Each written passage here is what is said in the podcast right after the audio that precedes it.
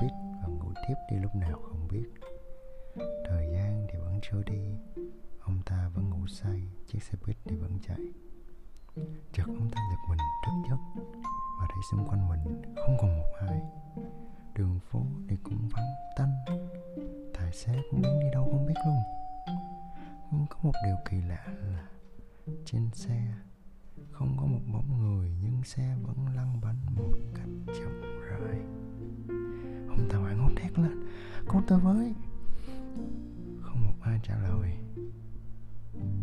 Một vài giây sau, vẫn có một tiếng thét lớn: "Cứu gì đằng kia, xuống xe để phục đó coi!"